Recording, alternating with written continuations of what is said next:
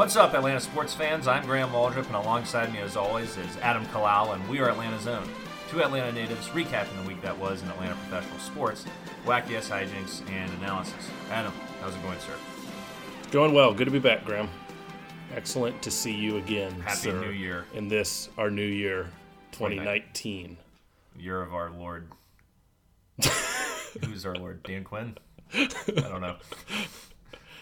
We, uh, Graham and I just spent about 30 minutes of uh, tech time. We, Yeah. we, have really upped our game here in have. 2019. We have two microphones now. Yeah, thanks to Watch, use, watch user, world. user Hugo, who is tired of constantly having to turn us down. Well, turn us all the way up and still Yeah. not hear us. Right.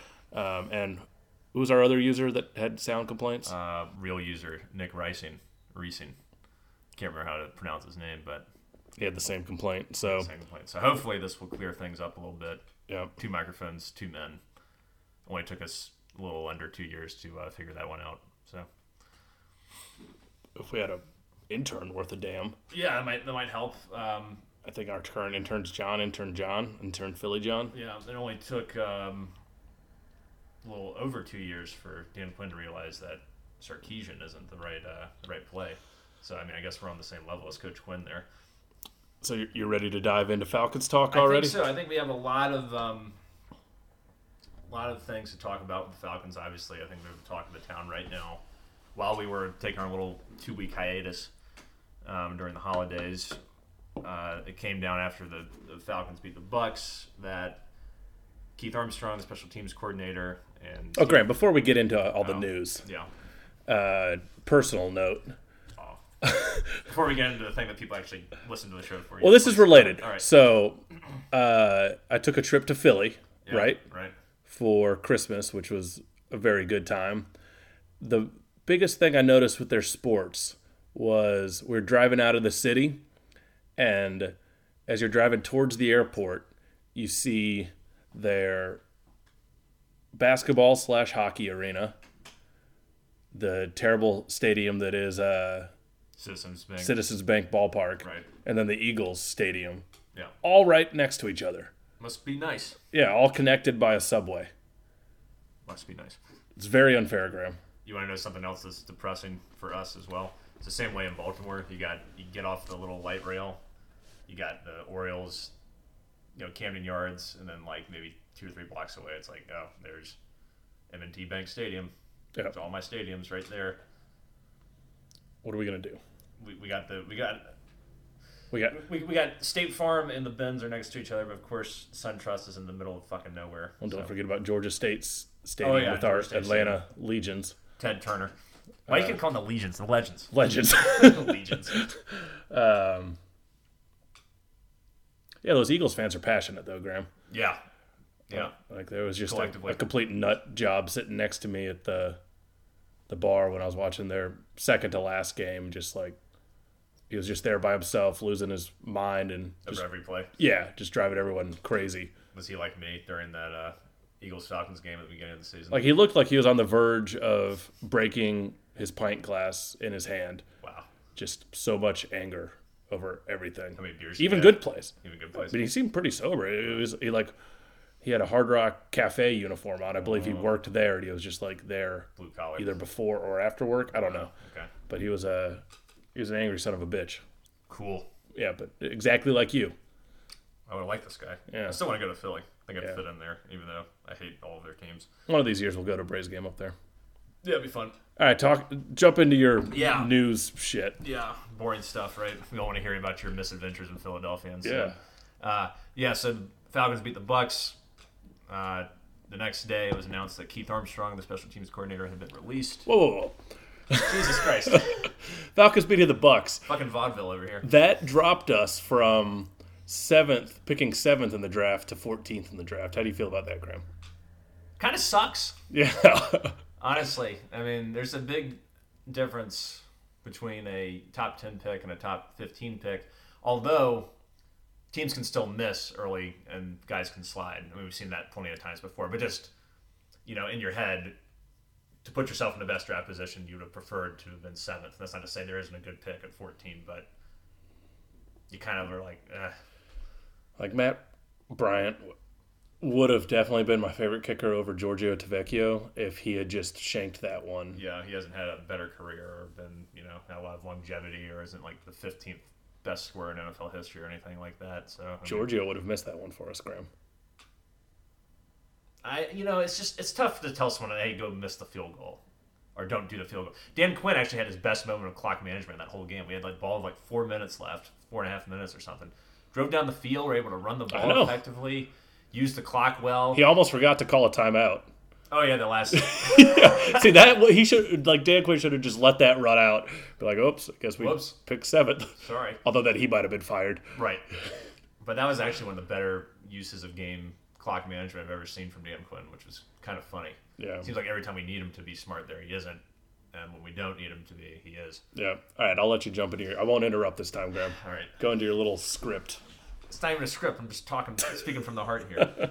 So after the Falcons beat the Bucks and dropped to the 14th position, yeah, after the Falcons beat the Bucks and dropped to the 14th position in this year's uh, upcoming NFL draft, Falcons released Keith Armstrong, the special teams coordinator, also fired Steve Sarkisian, and then elected to not re-sign Marquand Manuel, the defensive coordinator. So all three coordinators are gone.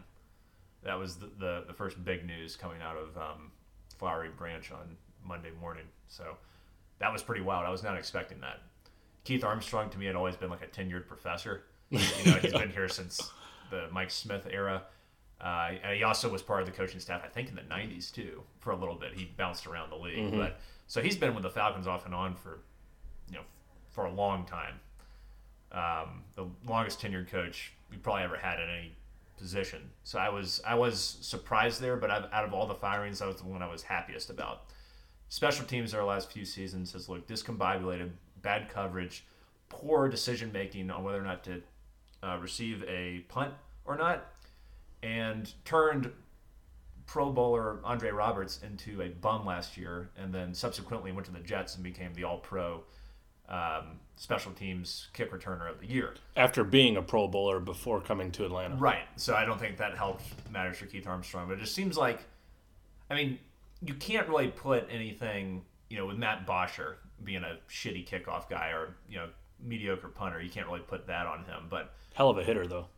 oh yeah, you're talking about a hit well, sure, but um, and, and at the same time, you also can't take credit for him, you know, for, for Matt Bryant being a great kicker, or Tavecchio coming in and doing well. It's like the kickers are going to do what the kickers do, but in terms of Right. this schematically and in terms of like the coordination between and the communication between the guys on special teams, I haven't seen a lot over the last few years where I've been like, oh man, that was great coverage, or good tackling guys, or, or I feel like whatever. the coverage was a little better this year, but it his main doing it is just the the kickoff, like not no discipline from those returners. Knowing, Yeah, it really is. I think it does come knowing when to to call a fair catch, when to let it go, Yeah, it was when always to maybe get more than possible decision. six yards on a punt return. Yeah, especially last season when it was like, all right, the ball's coming, it's at the twelve, let's let it go, and then of course it rolls to the two yard line, or you know if it's at the um, five, let's let's call a fair catch and catch it at the five for some reason. It was like that seemed to happen so Right. many times. It didn't happen as much this year, but it was still like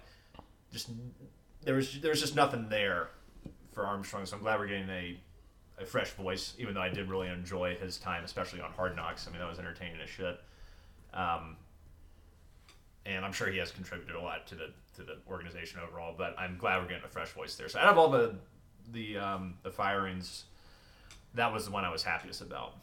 Yeah, I, I agree because I can kind of make an argument on both sides for both Sarkisian and uh, Manuel. Yeah.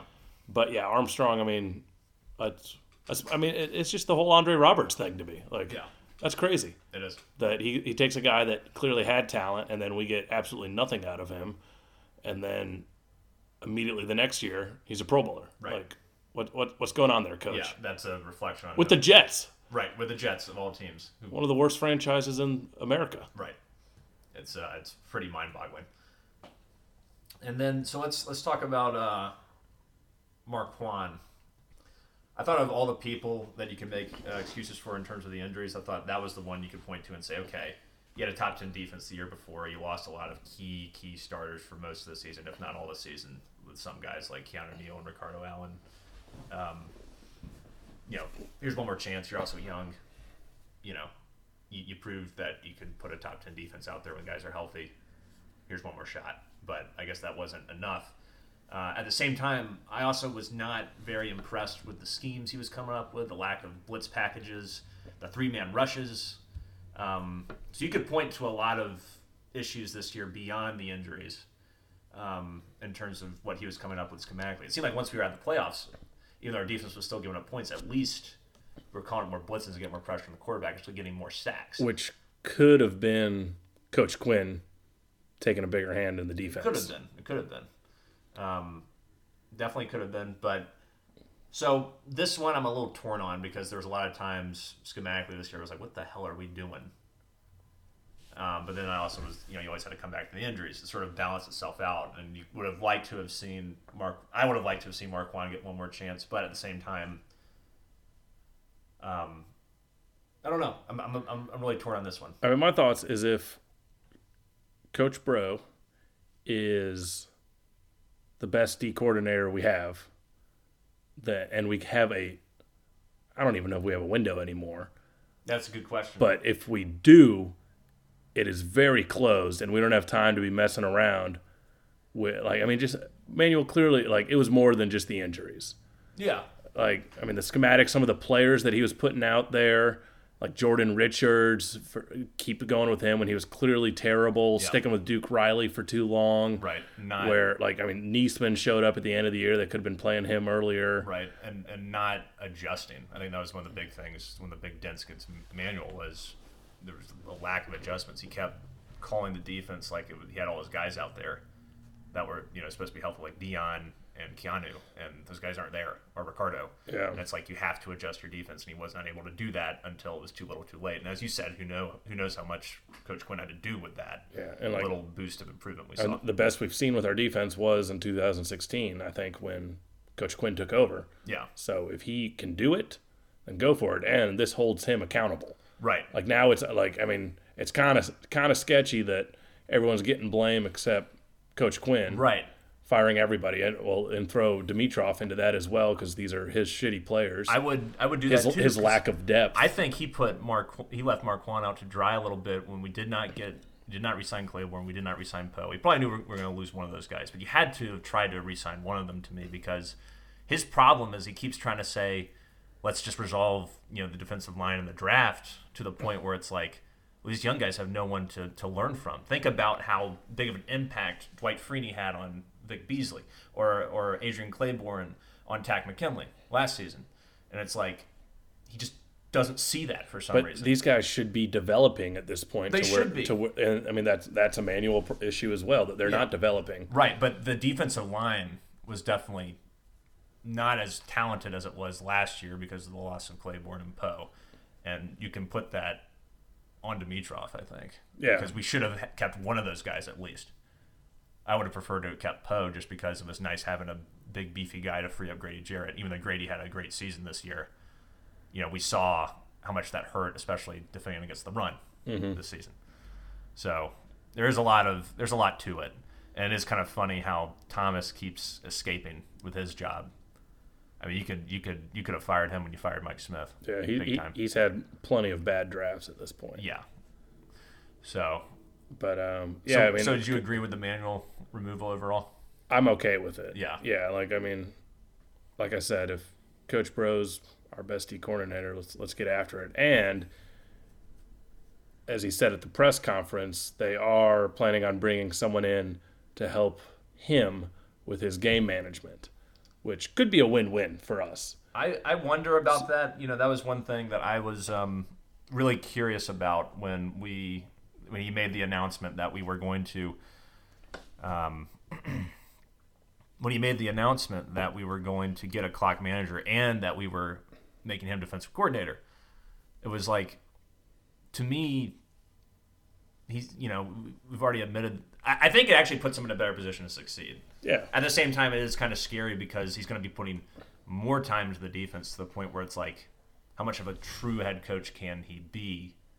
Is one line of thought because he has to be a coordinator as well. At the same time, how much of a head coach was he before he wasn't the defensive coordinator?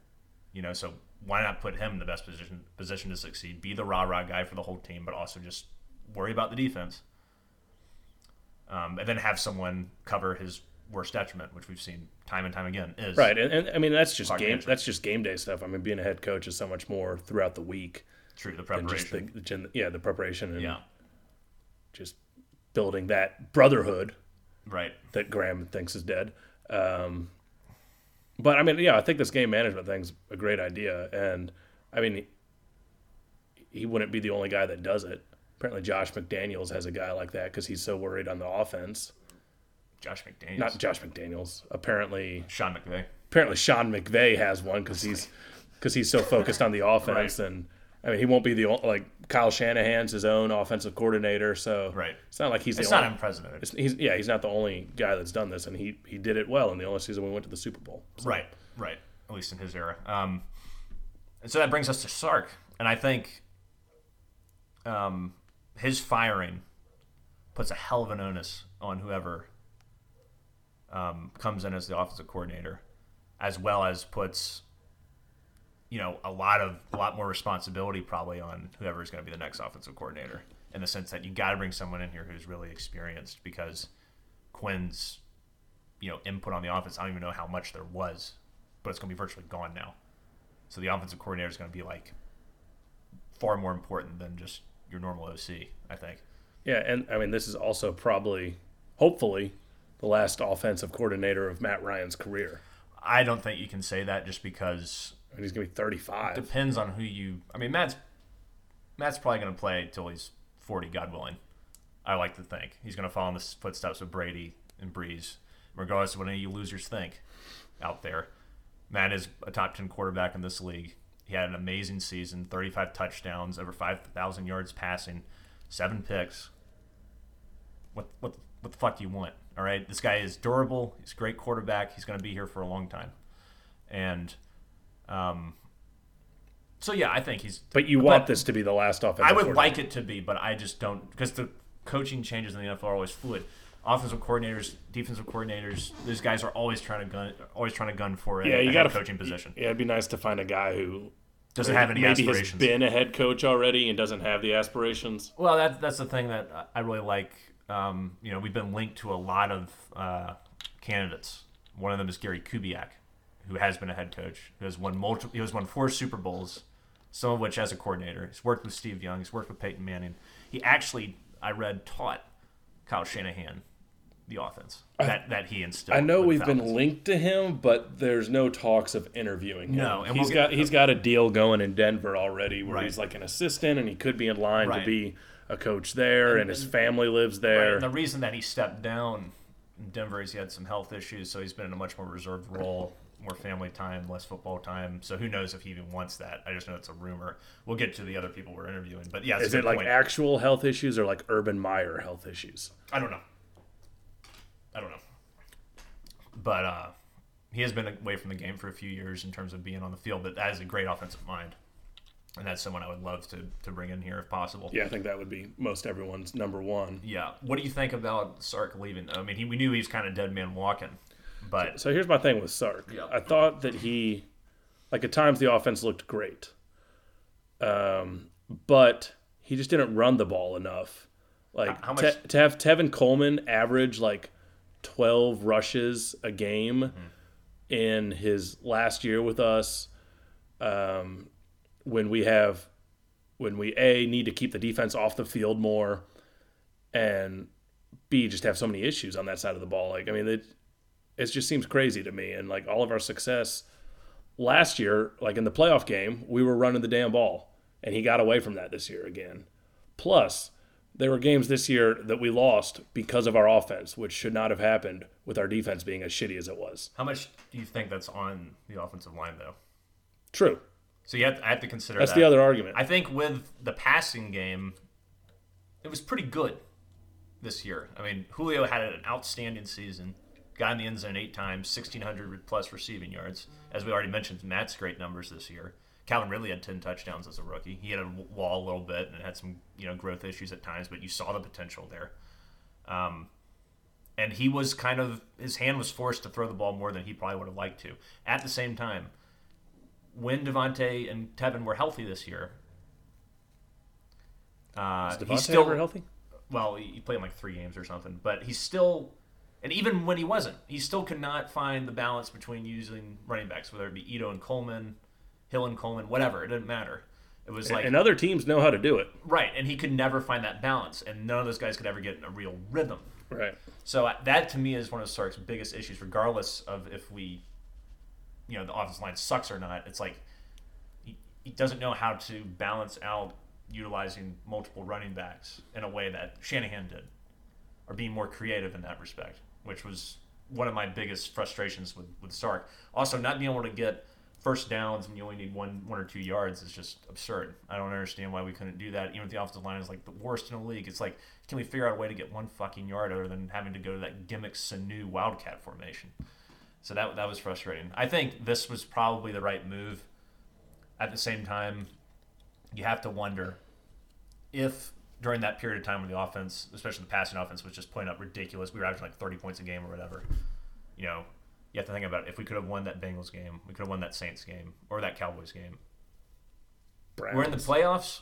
No one's getting fired. It's just it comes down to just a game of fucking Couple inches. games, yeah. It's incredible to think about the alternative if we would have uh, won those, those three games. It's like to to me, like this weekend as well. It's like such an exciting weekend. Like your team wild card weekend Oh, with, yeah. with your team playing. Mm-hmm. Just so much possibility. You got the national championship game on Monday as well, and it's just like oh, what could have been. And just listen to sports talk all year, and we would have been talking about playing the Bears or whoever, Right. but instead we're talking about Keith Armstrong and Right. Sarkisian. Sark. It's pretty depressing. I'm gonna kind of miss hearing you say Sarkisian though, and just like with disgust in Right. your voice. Disdain. Yeah. Yeah, Oh well. I think. Uh, yeah. Speaking of the offense now, so Kubiak. I can always listen to old episodes. right? Sure, they're Yeah. all they're all up there on SoundCloud Yeah. and iTunes.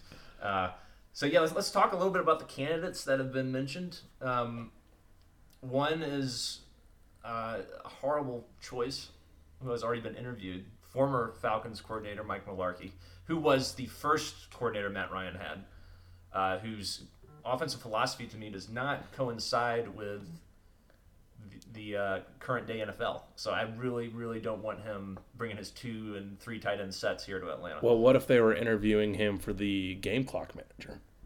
I don't know anything about. He was the head coach of Tennessee. He did win a playoff game last year. Just last year he was. Yeah, I think I think he's been there for like two or three years. I don't know. He just got released. We're gonna look that up. Go ahead.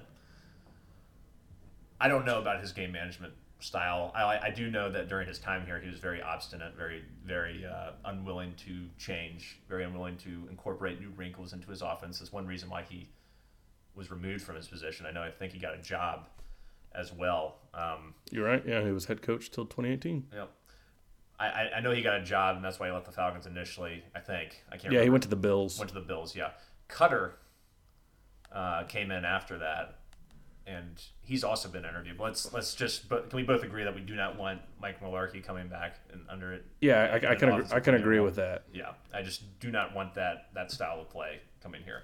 Um, Dirk Koetter interviewed today. Um, today that we're recording this is uh, January fifth. He apparently flew in last night. Interviewed today. The former Tampa Bay Bucks head coach. It was and before that was the Falcons offensive coordinator. He was the coordinator when we went to the NFC Championship game against San Francisco, the 2012-2013 season. Matt Ryan really started to flourish under his, his tutelage and put up um, some of his best numbers of, of his career before the MVP season. Um, so I'm not opposed to that. Uh, you say that, but I saw where he actually had his worst seasons under Koetter than any other, statistically, than any other coordinator Even the even the Sark year. Line, are you just talking about collectively? collectively. Interesting. Yeah, like oh. put up the wor- the the worst numbers. Interesting. Yeah, under Koetter. Did have some good seasons though with them too. Yeah, I mean it was a very different team. Obviously, yeah, it was I was like very different philosophy. Mike Jenkins, Michael Turner. Michael Turner. I miss I, miss Michael Turner's Michael running Turner back was man. he's the reason why Matt Ryan was able to develop into a great quarterback. Just old dependable. Yeah. Steamroll for a 100 yards every game. Um, so I'm not opposed to that. I, I do kind of feel like it's a little It would be okay. yeah. It, it it's it's retreading, and it's I'm not. I'm, Yeah, I, what- I'm against. I don't know bringing back guys just because they're familiar with. Yeah, what are we going to interview Ryan. I don't know. Dan Reeves now? Right, Because he was just- an ex coach? Yeah, like, it's just sort of like Smitty time? yeah, and honestly, I don't. Koetter comes from that Mike Smith feeling. I don't want to bring that back. I don't want to bring that feeling back of just mediocrity and hopelessness, um, which maybe we're already in. I don't know, but and maybe that's unfair to him. But uh, he does run a different offense than the Shanahan offense, and something that Dan Quinn said that's really interesting is that he wants the coordinator to run the Shanahan offense. He doesn't want the coordinator to come in and put his stamp on, you know, how we're going to run the offense, which is exactly what we did with Sark. Now it's a little different because Sark had never called plays in the NFL before, but it is kind of the same strategy that could set us up for failure with a new coordinator, just to say, hey, you have to run this. Right. Fuck what you think. Yeah. You know, and that is dangerous to me. You think we win the Super Bowl last year if Shanahan had stayed for one more season? Yeah. With that defense, especially being a top 10 defense. That bastard. Shanahan just come back one year, finish what he started. I don't know how you run after that. Or maybe, I don't know, maybe he made the right decision. How do you not run after being such an idiot? I don't know.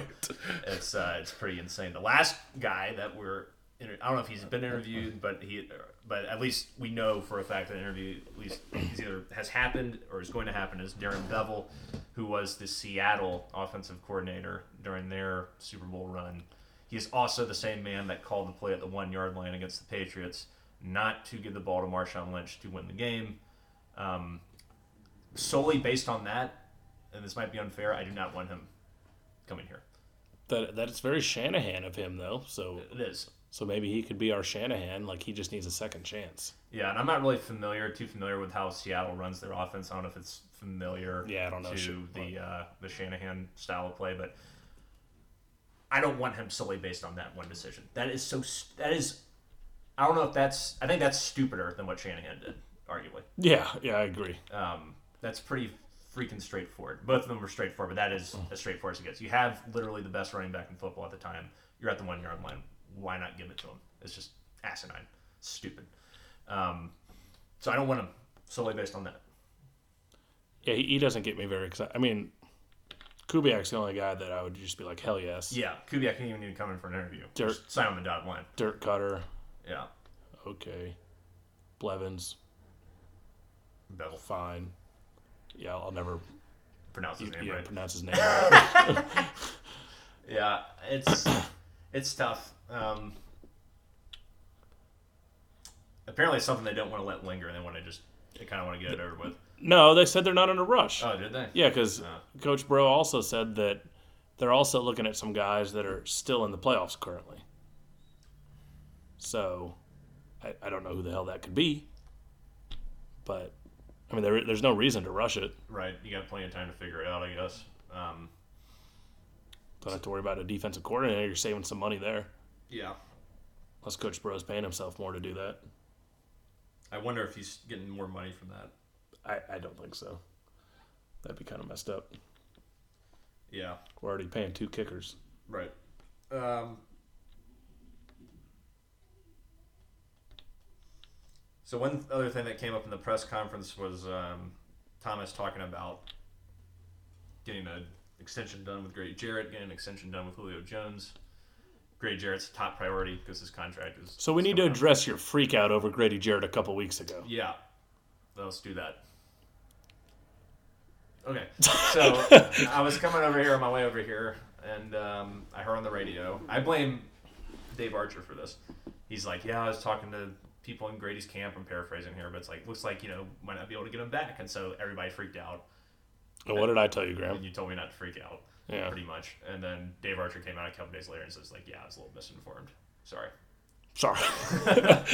And uh, yeah, and then, of course, now it's their top priority. Now it's a top priority. So I think I just need to stop uh, knee jerk reacting to stuff. I was also Especially stuff that you hear from reporters and not out of somebody's Yeah. mouth that is Yeah, in charge. that's fair. That's fair. Um,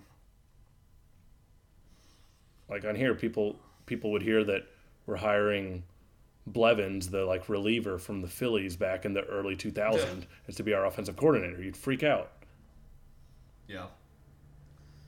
So hopefully they get that Grady Jarrett deal done. It has to be done. I think if you lose him, might as well just forget about even trying to contend for even a playoff spot next year. Oh, you can use that Vic Beasley money to pay for Grady Jarrett. Yeah, and I heard they also said that they're trying to restructure Vic's deal potentially, and that they might try to restructure a lot of deals. And I think there's going to be a lot of big changes coming personnel wise. I think Brooks Reed is gone. How is he still here? I don't know. Derrick Is Shelby, he the new Eric Weems? yeah, or the new uh, Kroy Biermann. Yeah. Yeah. Um, I think I think Brooks Reed is gone. Shelby's going to be gone. Robert Alford's going to get cut. You know, you're going to have a different looking team next season. Um, Did you see those numbers that were put out with um, Pro Football Focus on cornerback rate ratings in the NFL? And um, Trufant was bad, but not as terrible as we thought he was, and he was ranked like the thirtieth quarterback. still terrible. Not what we're paying him for, Yeah. but Alford was like one twenty five. Right. Yeah. He's like the worst corner in the league. Yeah. yeah. I mean, like, which doesn't make sense. no. How do, how does he regress so much? It, it is wild. It's not like he's an old man or anything. No, should be in his prime. Yeah. And like I said, he started out the season looking really good. Like in that Eagles game, he was running stride for stride receivers, knocking down balls, not getting pass interference. and then after that, it was just all downhill. Our old innocent uh, innocent days watching that Eagles game. Yeah. Super Bowl or bust. Super Bowl or bust. We busted, Graham. busted big time. So, uh, any other general thoughts on the Falcons? General thoughts, huh? What do you think? You know, anything on the draft? Anything? Uh, Just how do you feel? for the love of God, draft an offensive lineman. Yeah, draft offensive lineman, draft defensive. No lineman. skill players. no. Like I don't. I don't. I'd, I'd still like to. I mean, I don't know. I guess we can't really cut Devonta with Tevin No, being gone. You can't cut Devonta. You gotta hope. Bet- you- he- that'd be too much dead cap money. He has to come back healthy. Yeah, and hopefully, you know, getting most of the season off, he can. You know, maybe he can do that. I don't know. Him and Ito and old what's his face Brian Hill kind of look Brian Hill looked all right. playable. So we'll see what happens there. I agree with that, and I think this really puts a lot of this is Dan Quinn's last hurrah. If we do not make the playoffs next year, he's gone. And I think him, I think it, it reflects. Don't you think if you're at a company and and your boss fires like three people under him, directly under him, that's got to look pretty bad on the boss. That means things are not working And he made, systematically. made some bad hires. Right, he made some bad hires, and that reflects poorly on him. So, Dan Quinn denied being on the hot seat during the press conference, but you bet your ass he is. Because if he if this happens again next year, it is done. It is over with. Yeah, I And he it's a ballsy move for him to say, "I'm going to be the defensive coordinator." I think, because now that puts even more responsibility on his shoulders. He can't blame a Marquand Manuel or anyone else he brings in. He would have brought in for defensive coordinator. he's- it's all on him. he's fully accountable. It's Which all on him, more so than it's ever been. no, I agree. I think if we miss the playoffs, he's out. I think if he gets in and we don't, Win the Super Bowl, yeah. yeah, he, he'll keep going. back. Yeah. Arthur Blank clearly likes the guy a lot. Yeah. So I think, but I think this is this is it, and it's going to be really interesting to see if we can bounce back. Because I think this team has a lot of holes in it, and Thomas Dimitroff's going to have to be very creative in how he addresses those holes, particularly on the offensive line. Is he going to keep doing the scrap heap bullshit stuff he's been doing for his whole freaking career, or is he actually going to pony up and say, "I'm going to spend a top draft pick on on an offensive lineman that we desperately need"? He's only done that twice that I can remember, or three times. Sam Baker, who was a bust, pretty much. He had like one good season. Sam Baker. Oh, you oh Dimitroff. Yeah. Yeah. Jake Matthews, who is who's fine. Um, and then Peter Konz, who sucks and is out of the league Yeah. now. Second round pick is supposed Yeah. to take over for the great Todd McClure. Yeah, you can't you can't miss like that. So But at 14, you should be able to get a more than capable offensive lineman. I hope you're right. I hope you're right. I don't know. Um, we'll have to see. But I swear to God, if he waits till like the fourth round, fifth round to start drafting guys, then you know that are on the offensive line or on the trenches, then we're, we're gonna be in trouble. What, what if a what if a great wide receiver's there at 14? Fuck that. the last thing we need is another wide receiver. I think you also got to make a big decision on Mohamed Sanu. You bring him back? Because to, to really to, to, to the, the depth on this team is bad. Is his contract up? No, but you can cut him and get hardly anything. That's the dead cap. Oh, Um, I don't think yeah. you want to do that. I think he has one more year left. Yeah, let them ride it out. Yeah, I'd be fine with that. But um, but you have to start thinking of creative ways to create more cap space. You know, Robert Alford, Brooks Regamer, those guys create some cap space. Sanu is a candidate to create more cap space. Do you do that? I would rather not.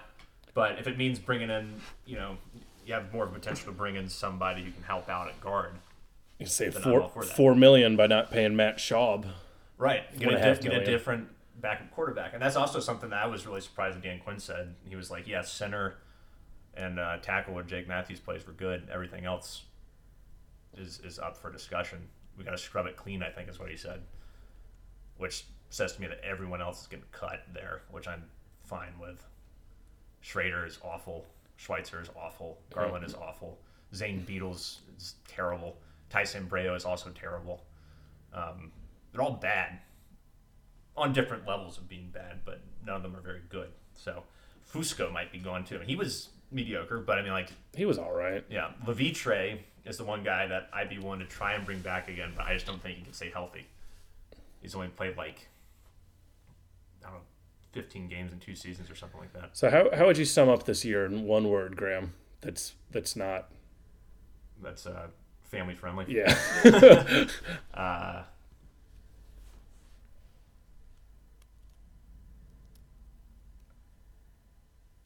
depressing.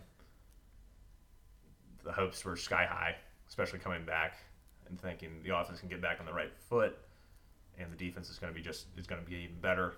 There's no excuse for us not to be a Super Bowl contender.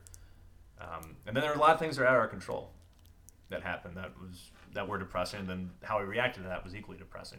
And the, the play on the field was was bad for a lot of the year on both sides of the ball. Yeah, it certainly wasn't an enjoyable year. Yeah, the only people that you could really get excited about were Grady Jarrett, and Matt Ryan. Did we have Julio any, like- Calvin Ridley? Fun moments watching Falcons games this year. Like all I had fun watching that Redskins game. That was That's- a that's about it. That was a thorough beatdown. I was like, Jesus, I guess we're trying to get back into this. like every one of our wins were I was severely hungover from the Bob Dylan show the night before, but I was sitting there watching it and being like, I didn't say anything because I was like, that was the one Julio got his first touchdown Yeah, his too, first right? touchdown. yeah. Yeah. Yeah, that was like the only feel good game. Everyone else was like, "Oh man, we almost blew that," or like way too close over a shitty opponent, yeah. Or oh my God, how could we have lost that in the last second? or why are we winning now Or, yeah, when we're already out of the playoffs? right. Or why can't we tackle Drew Brees? I want with a two top defenders? five pick. Yeah, yeah. I think it was depressing Yeah, overall. And depression turned to apathy. Like those last couple of games I watched, I was just sitting there. I had no feeling. it It was just an was obligation. an obligation. I had to watch. It was like work. Right. We're, we're to that awkward stage in the sports calendar where our football team sucked. So there's no NFL playoffs to talk about. Nope. Obviously, we're not going to touch on the actual NFL playoffs because that has nothing to do with Atlanta professional sports, Right. which, as you know, we're a podcast that strictly discusses Atlanta's professional sports. So we have to move on, Graham. What is there to move on to? All right. Aren't doing Well, nothing. you know, I was thinking, I was thinking I'd just be depressed, but All right, yeah, be depressed. That's fine. no, but uh, but I'm not. Oh, okay. Yeah, because uh, I mean we got this whole Falcons coach search going on Yeah. that I'm kind of interested in, um, and I mean baseball offseason has to take off here in the next couple weeks. We lost out on. Uh, I don't know if he's ever a real target, but Dave Robertson got signed by the Phillies, so that, that kind of hurts the Yankees' uh, late inning guy, real flamethrower, flamethrower. We have been obviously there's all rumors, but I think Kimbrel is becoming a little bit more of a realistic possibility. I heard the market on him is really cold right now. He wanted what six years, 100 million. Yeah. no one's willing to pay him that. if he would go to like three and sixty, It's still a lot to pay a closer. three and fifty. I'd be more you'd- willing to talk at that you'd- point. You'd bite on that. Maybe. Um, but yeah, I mean, there's no really new rumors that we haven't already discussed. No. But something's got to happen here. Well, I think the baseball world's still waiting for the Manny Machado, Bryce Harper dominoes to fall, and until they do, it's kind of like sort of. But it's weird because it's like the Braves have said that they're not trying to do free agency. Really fill a lot of holes in free agency. They, they, they kind of have already done their free agent tour. You would think with uh, Josh Donaldson and, and McCann. So I'm kind of frustrated that we haven't been able to get a deal done for an outfielder at this point. Not free agent, but a trade. Yeah. I'm still team Castellanos. Yeah, I think Slide him into that four hole behind behind Freddie. See how the defense comes. see what happens. Um, yeah, and then like we talked about, you hope Acuna or, or Ender can get there and uh, compensate a little bit for his defense if, if we were to get him. But yeah, you got to think he's got to be readily available and wouldn't cost an arm and a leg like Haniger out of Seattle would be, who we've been linked to numerous times. Yeah, you could get him for some mid-range prospects, which has been a lot of the deals that Anthopoulos has made so far, Yeah. and maybe Duvall being the exception. Although who knows, he could come back this year to be No, I don't. a decent piece off the bench. I really, I don't even know if I want him. Well, you got him, Graham. Although he's he's got to show something in spring He's training. a damn liability. He did nothing last year Yes, on either side. that is last year. Yeah. Have you heard of comeback players before, Graham? Comeback seasons. not with the Braves. If you have one shitty season, you're shitty for I life. huh? guarantee you, we cut him. He goes and hits 25 home runs with some other loser team. But with us, he's only he's going to hit like two, make eight errors in the field, and have an on base percentage of 127. Well, that's just a pessimistic look. That's how it fucking This is works. this is 2019, Graham. We're, we need to be more optimistic. Okay. You're not buying that? No, it's part of the Atlanta sports culture minus United. Um, we're just a cursed bunch. I tried to watch the Hawks game last night, and it was uh, while I was doing some work, and it was horrible. I was actually like, Like no one did anything in what I watched. I only watched like the first half, but we were down to like 25, 30 points at halftime. I was actually like somewhat excited about watching that because I was like, oh, we're playing the Bucks. Yeah, Uh, Budenholzer returned to his own team. I was like, I was like, let's see what these guys got. Maybe they'll show out. And then I was like finishing up a show and turned it on, and we're down like 30 after Yeah. like 10 minutes. Yeah, I'm was- like, okay, awful. I guess I. I started watching when it came on, and I was like, all right, John Collins doing nothing. Trae Young taking threes from 40 feet out, bricking it. What the hell is going on here? Like, no one did anything in that game last night. I mean, maybe they did in the second half, but I didn't watch the second half. Yeah, I mean, I don't think we've talked. I mean, the Hawks had a five-game winning streak, or they had won five of six. So, I mean, they like that, they've yeah. been playing better. Yeah. John Collins has been playing on his mind still. He's just like every night's double double, but double I double. mean, those buck those Bucks are just Bucks are for real. Bucks are good. yeah, the Budenholzer system that we all know how great it can be, and Now he's got a superstar. they got a superstar. Yeah. so I saw a, um, just a, a single video of just an Al Horford, like just standing out by the three, just doing the pump, doing the pump fake into the lane, backing a guy down, and then just a sweet little, little uh, shimmy arc, just pure. I was like, damn it, I miss Al. no, in Boston, yeah, And we got nothing for him, Graham. nothing for him or Millsap. Was that that, that was pre Schlenk, right? Yes, That was Bud. Damn it, Bud. I don't know what he's thinking there. Then he goes and quits on us, but like Bobby Petrino. No, was a little different. I still have respect for Budenholzer. He didn't quit.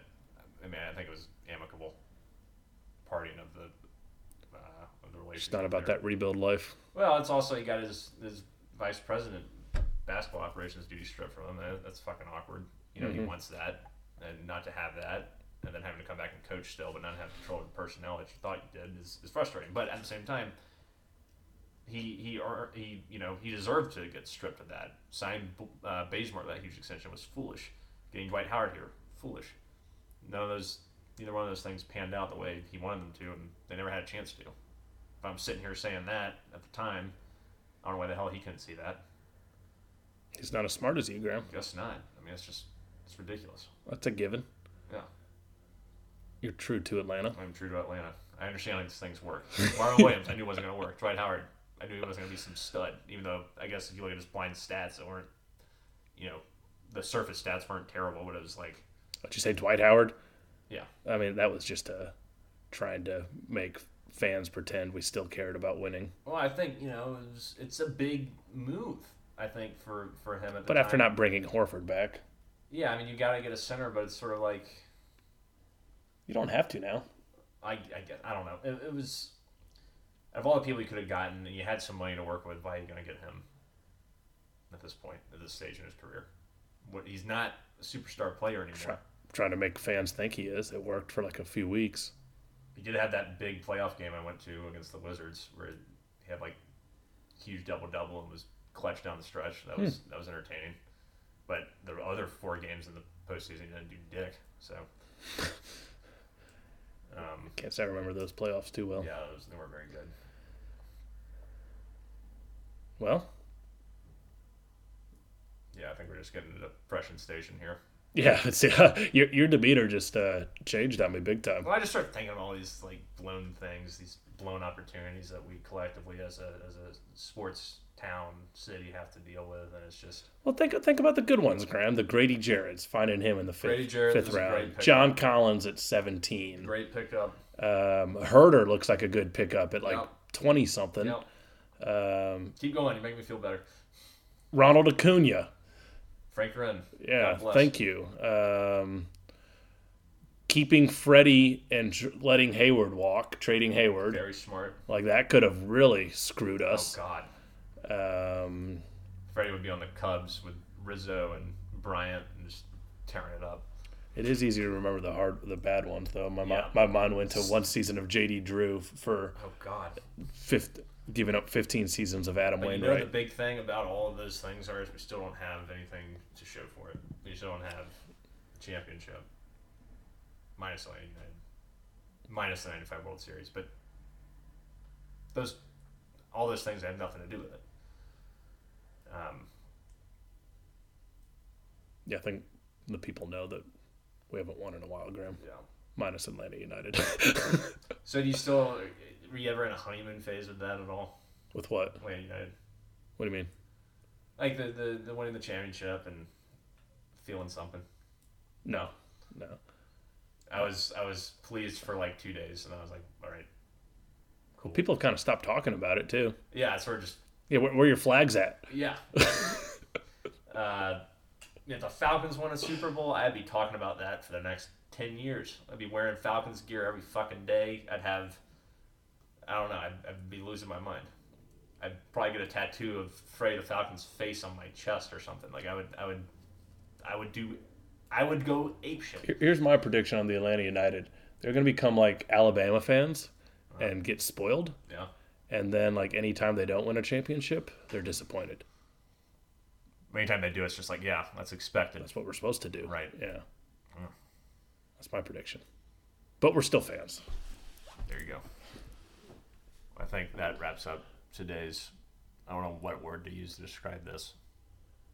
Mainly Falcons with just general. No, I mean We touched on all the teams. We touched on all the teams, but I'm trying to think of like one word to describe it. Mm. I'm gonna let you do that. Oh. so we can't do rambling. General discussion.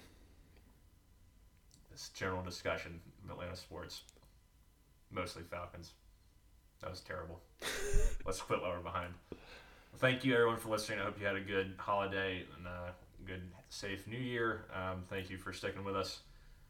And we will talk to you all next week. Until next time, rise up, chop on, stay in brotherhood, unite and conquer, and remain true to Atlanta. Thomas Hope. Hospitometer sip.